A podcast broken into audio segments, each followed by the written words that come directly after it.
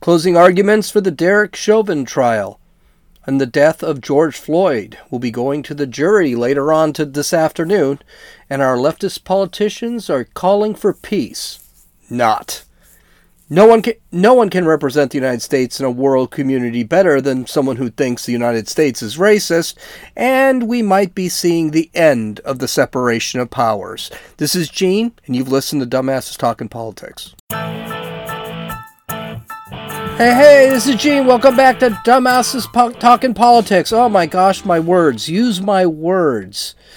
Well, Minneapolis is about to explode. The Derek Chauvin trial for the killing of George Floyd is in its closing arguments, and a verdict is expected by the end of this week. Hopefully this week. I don't know what's going to end up happening.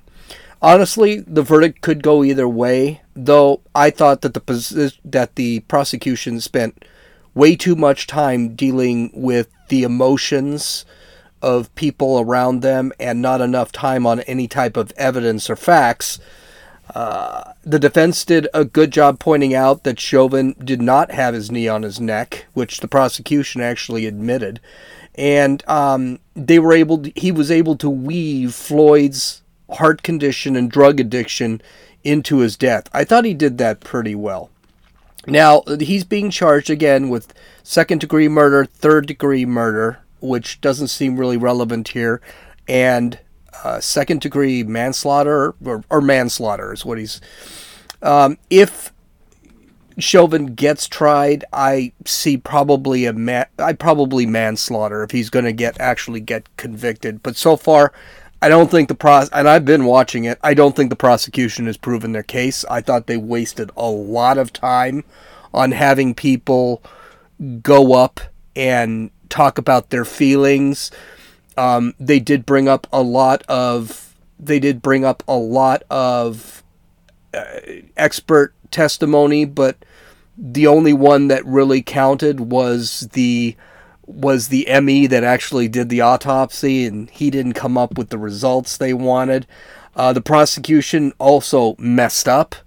Uh, they had to, they tried to fight the whole deal with um, excited delirium, and so much so that the police, the excuse me, the defense actually ended up using one of their witnesses to bring up excited delirium.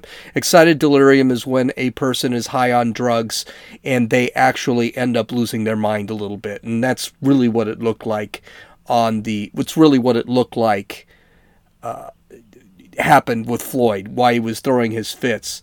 Um, the prosecution would not call the Floyd's drug dealer who was in the car with them. That was kind of strange.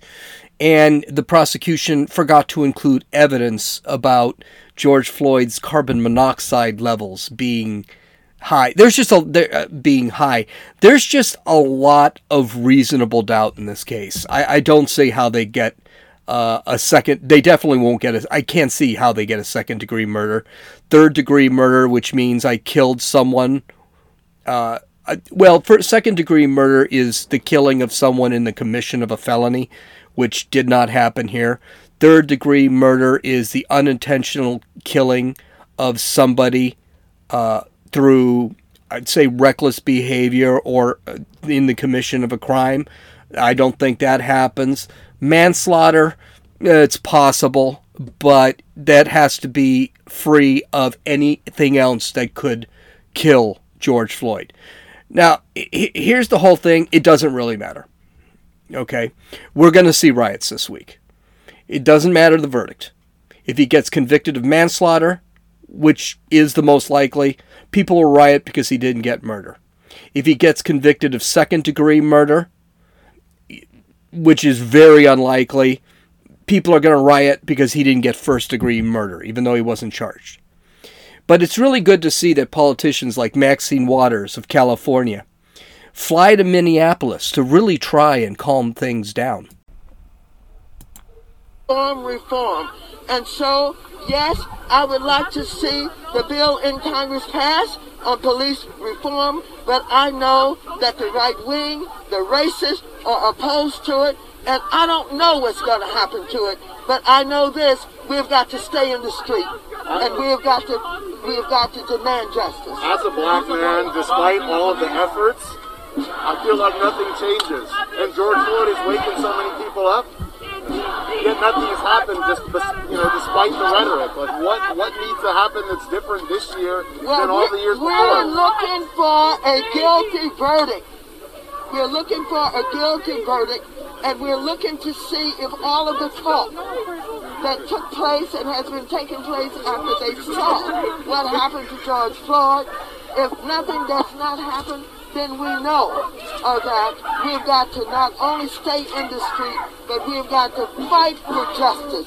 But I am very hopeful, and I hope uh, that we're going to get a verdict that will say guilty, guilty, guilty. And if we don't, we got, we cannot go away. And not just manslaughter, right? I mean. Oh no, not manslaughter. No, no, no. This is this is guilty. For murder. I don't know whether it's in the first degree, but as far as I'm concerned, it's first degree murder. Congresswoman, what happens if we do not get, get what you just told? What should the people do? What should protesters on the street do? I didn't hear you. What happens? What should protesters do? Well, we, we got to stay on the street. Uh, and we've got to get more active. We've got to get more confrontational. We've got to make sure that they, they know that we mean business. What do you think about this curfew? I don't think anything about curfew. I don't think anything about curfew. I don't know what curfew means. Curfew means that I want you all to stop talking. I want you to stop meeting. I want you to stop gathering. I don't agree with that. Are you going to stay out here? Oh, no, I'm not going to. I swear to God, this woman is just so freaking awful. Uh, so Republicans are all guilty of racism. We're all racists. All right? Derek Chauvin is guilty of first-degree murder. Apparently, she's no lawyer because he's not the first-degree murder is something completely different, and there is no way Derek Chauvin is d- guilty of first-degree murder. He's not guilty of second-degree murder, and he doesn't qualify for third-degree murder. So this broad is just, what she's doing here is she's encouraging violence, is what she's doing. She's encouraging um, the protest, the rioters, to break the law by ignoring the curfew. She doesn't believe in curfews. Well, you know who believes in curfews? The Democratic governor who set the curfew. This is incitement. This is the same woman who said Trump should be impeached for the incitement of January sixth. And she's actually calling for violence. This isn't the first time she's done this before, by the way. They've got montages of this gal calling for violence. Remember, she was the one in Los Angeles that was telling people to uh, find these politicians and scream at them and get groups together and throw them out of a restaurant or a gas station because they're not welcome. She is just, she is a terrible human being. And and she's one of these people that believes that the police are all bad and there needs to be a revolution where the entire American system needs to be torn down because everybody is a racist. You know who should be pissed off? Not the people over this Derek Chauvin, George Floyd thing, because I think there's a lot of problems with that trial altogether. And if anyone watched that trial, they'd sit there and say, oh, I didn't know that. Like, I didn't know the prosecution said he didn't have... They acted like he had his knee on George Floyd's neck for ten minutes. It didn't happen. Even the prosecution in their opening statement admitted it didn't happen. They didn't realize he had three times the amount of fentanyl, uh, the uh, fatal amount of fentanyl. They didn't realize his heart was enlarged. They had one artery that was ninety percent constricted and the other that was seventy-five percent constricted. They don't talk about that he was uh, screaming that I can't breathe while he was in his own car, or that the police tried to put him into the police car and he was kicking him. They don't talk about that it was George Floyd that asked to be put on the ground. Yeah, it doesn't matter. Of course, anti-Maxi's comments were widely condemned by Republicans and conservatives. Uh, the House Minority Leader said that if Nancy Pelosi doesn't do anything about this, he will. And you, we've already got uh, that Marjorie Taylor Greene, who's already put in a uh, call to, in the Congress to actually have her um, removed from Congress. This is what uh, Kevin McCarthy said. Quote, Maxine Waters is inciting violence in Minneapolis, just as she incited it in the past. If the Speaker Pelosi doesn't act against this dangerous rhetoric, I will bring action this week. When Nancy Pelosi was asked about this, and she just talked about it today, she said, I, they asked her, do you think something should happen to uh, Maxine Waters? And she said, no, I don't think so. Really?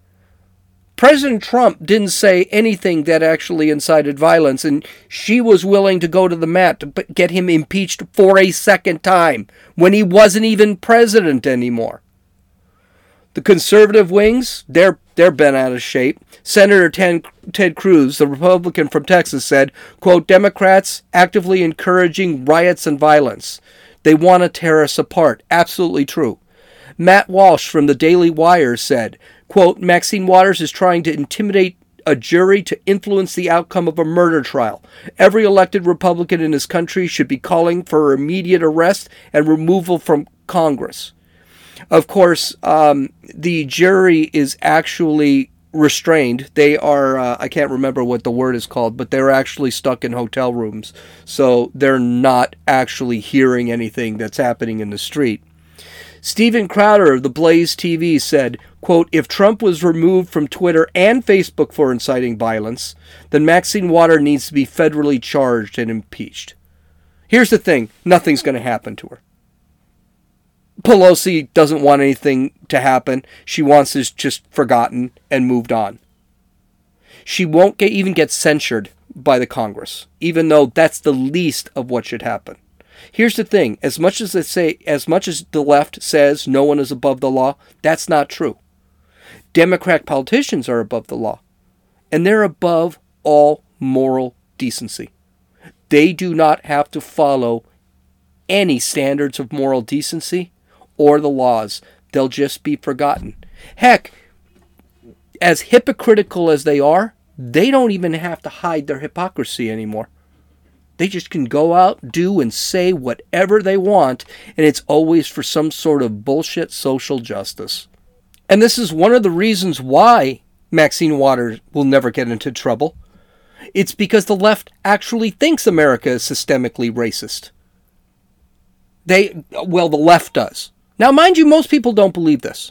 Most people think the United States is a great country and they're they're very patriotic. But the left thinks it is. So if you go out and say something like this, commit violence for the cause, that's a good thing. And she's a hero. That's why she never got into trouble with the other seventy-four times that she actually um, incited violence.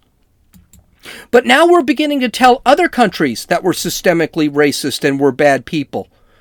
This is this is a terrible thing in the face of the rest of the world. Let, let's take a look at Linda Thomas-Greenfield, who is the U N ambassador for the United States. And listen to what she says. We immediately re-engage with the Human Rights Council and have announced our intention to seek election to that body so that we can advance our most cherished democratic values around the globe.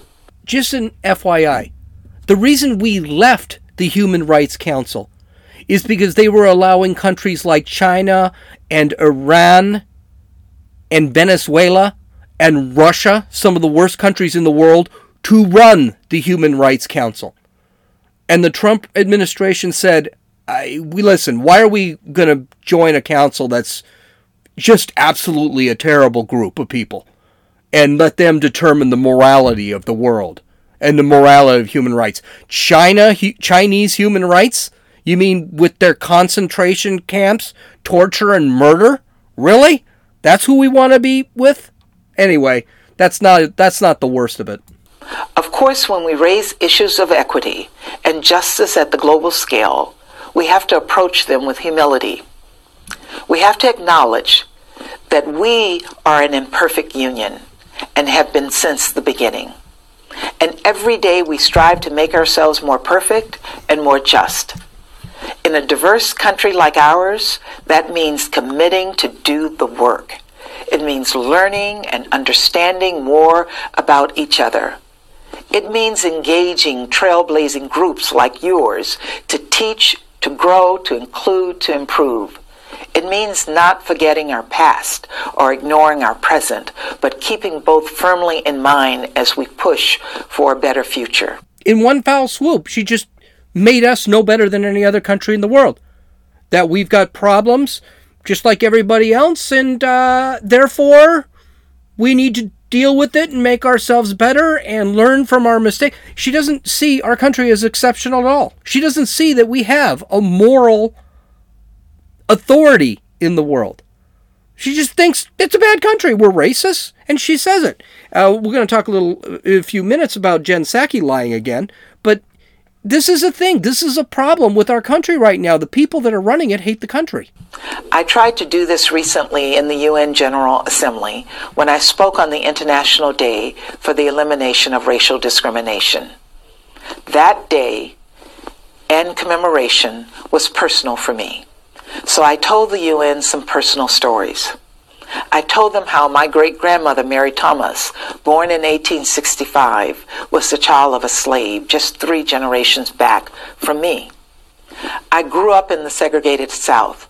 I was bused to a segregated school. On weekends, the Klan burned crosses on lawns in our neighborhood. I shared these stories and others to acknowledge on the international stage that I have personally experienced one of America's greatest imperfections. I've seen for myself how the original sin of slavery weaved white supremacy into our founding documents and principles. This is the ambassador to the U N for the that's representing the United States? Really? Does this mean that we now have no moral authority because she's got stories about things that happened fifty to one hundred fifty years ago? This is what she's saying?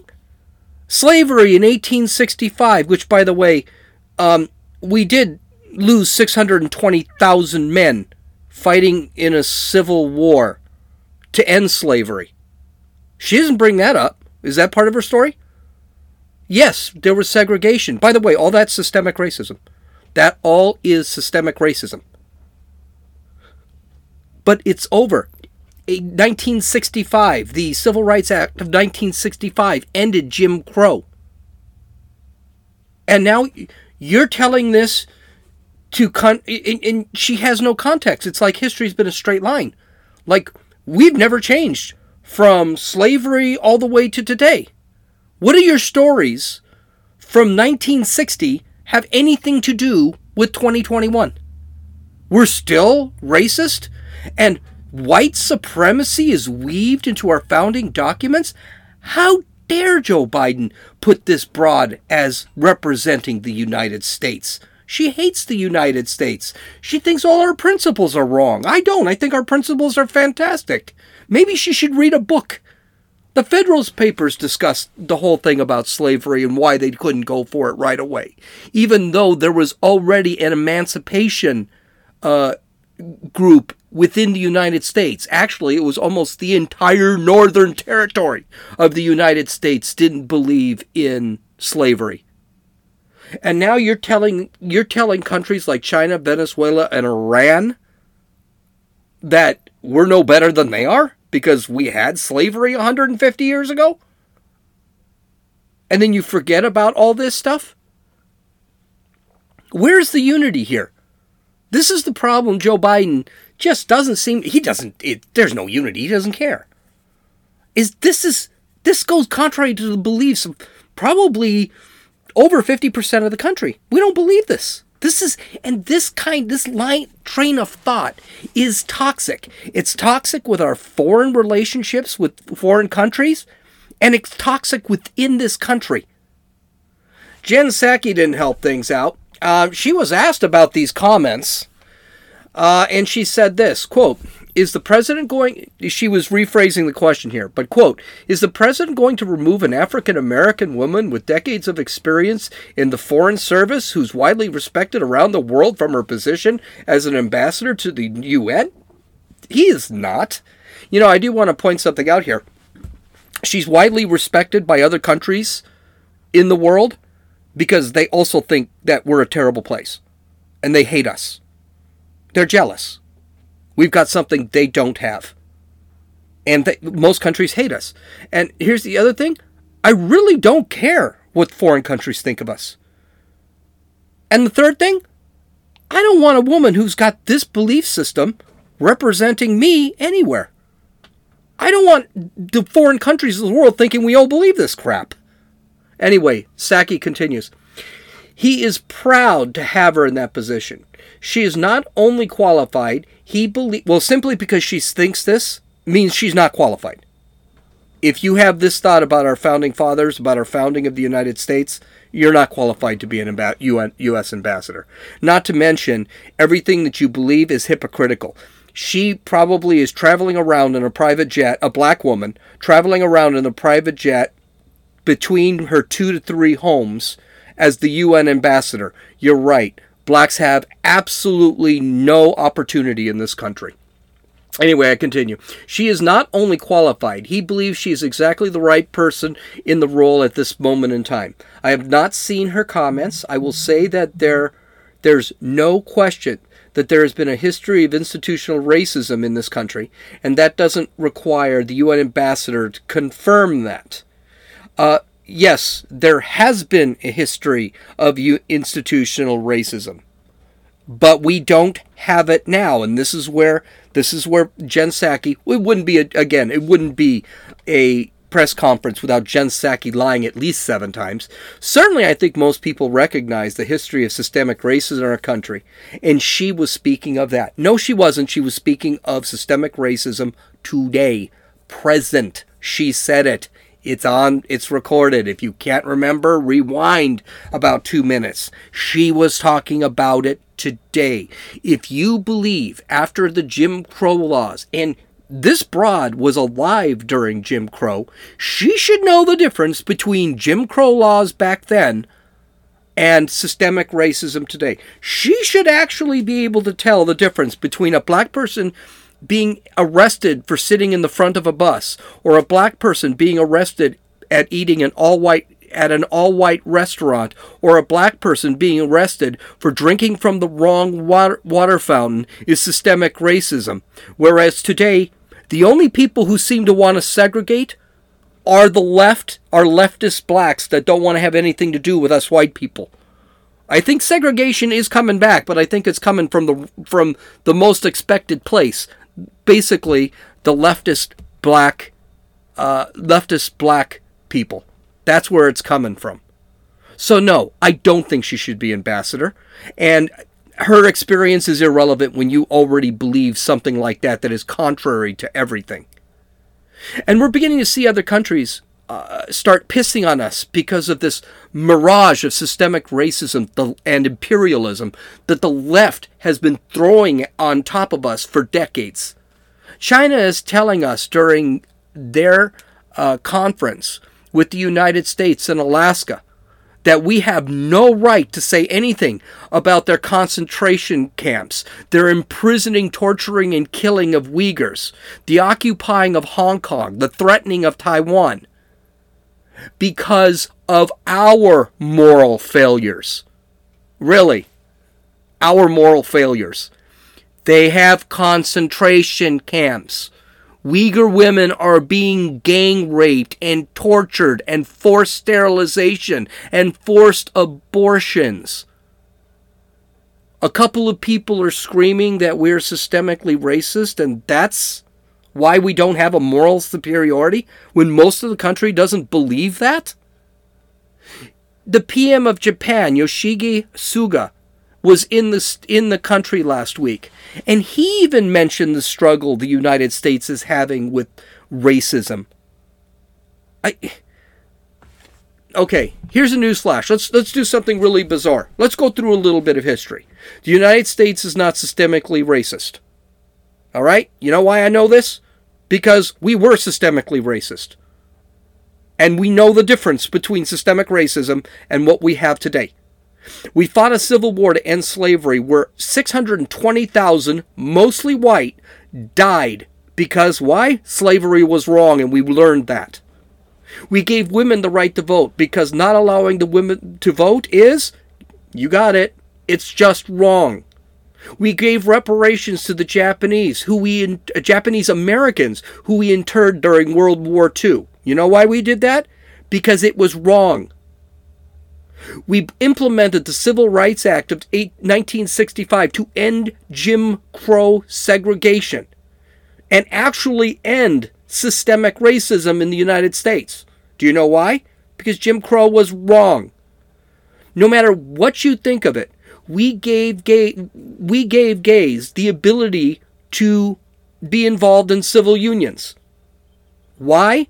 Because we thought eliminating gay marriage was wrong. Now, you may not believe that, but I can see the argument where, well, and I do, I, I don't believe in, in gay marriage in a church or anything, but the United States thought it was wrong not to let people get married. Okay, that's fine.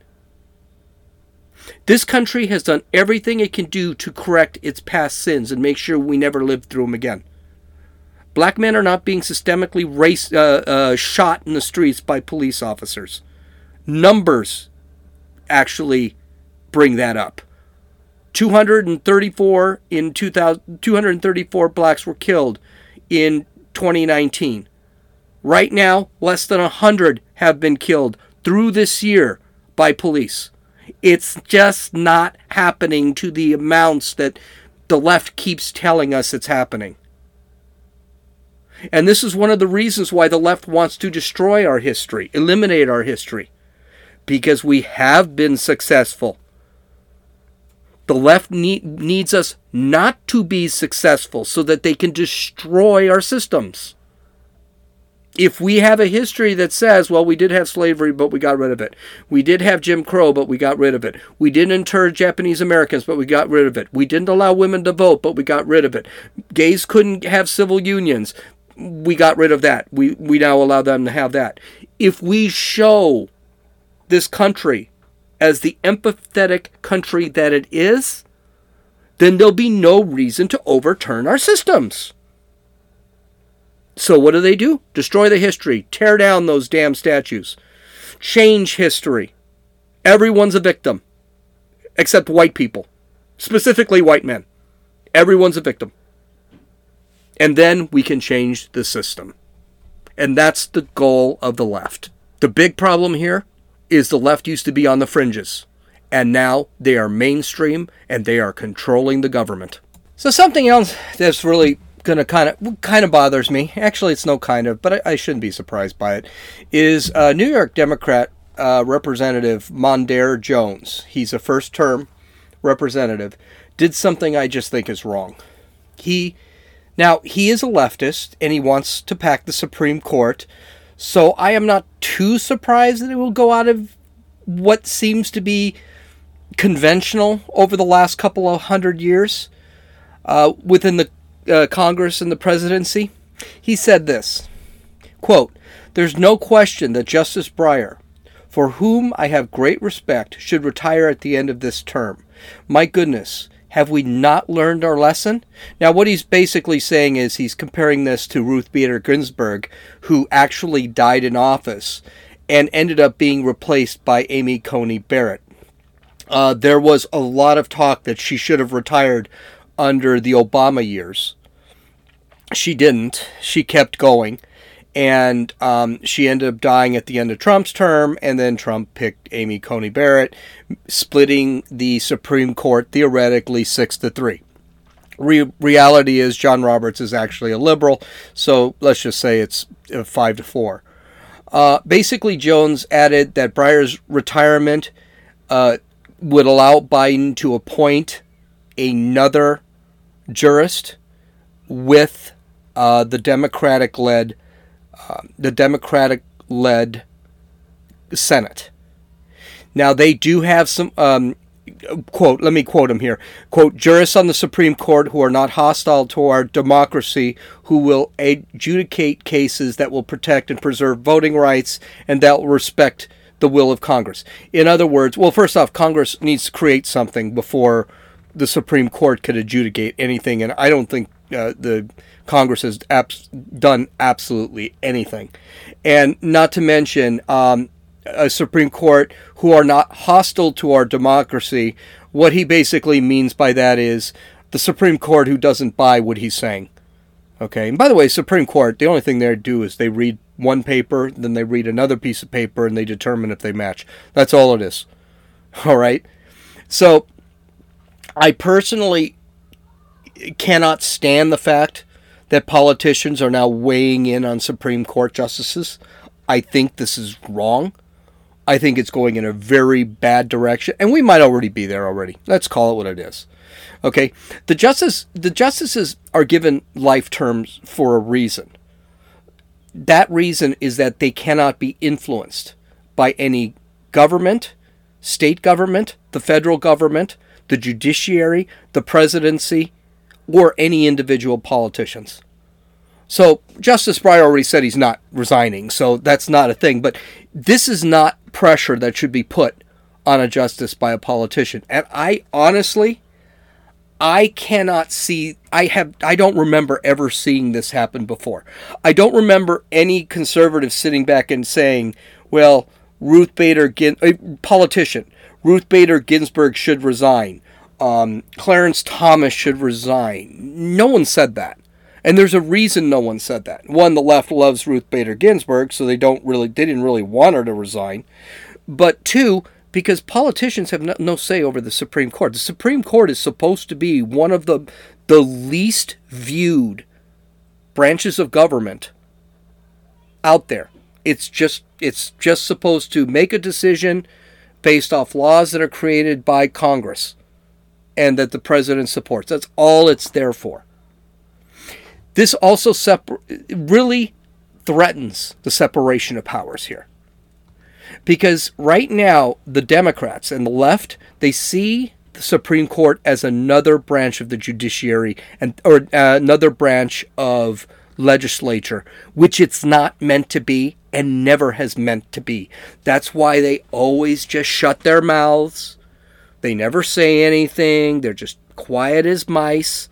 They rarely give interviews. You don't see, I think you can count on one hand the number of interviews that justices have given to the press. They stay completely out of the weeds.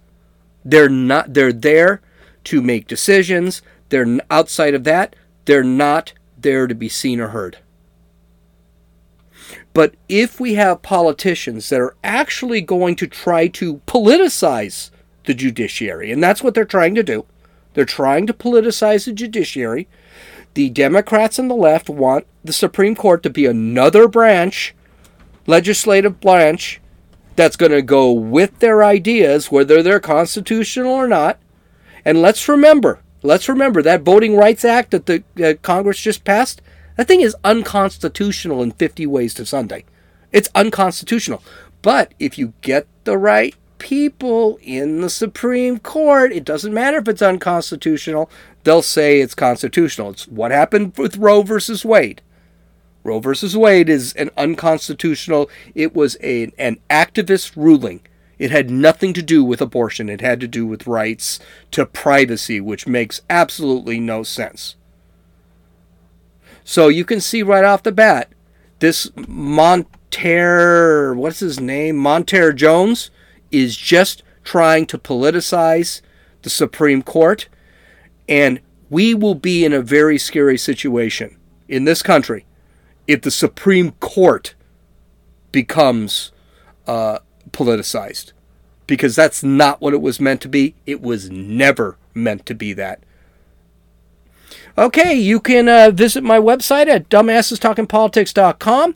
You can download or listen to this podcast on Apple Podcasts, Podbean, Podcast Addict, Stitcher, YouTube, and Rumble. I hope you guys have a great day.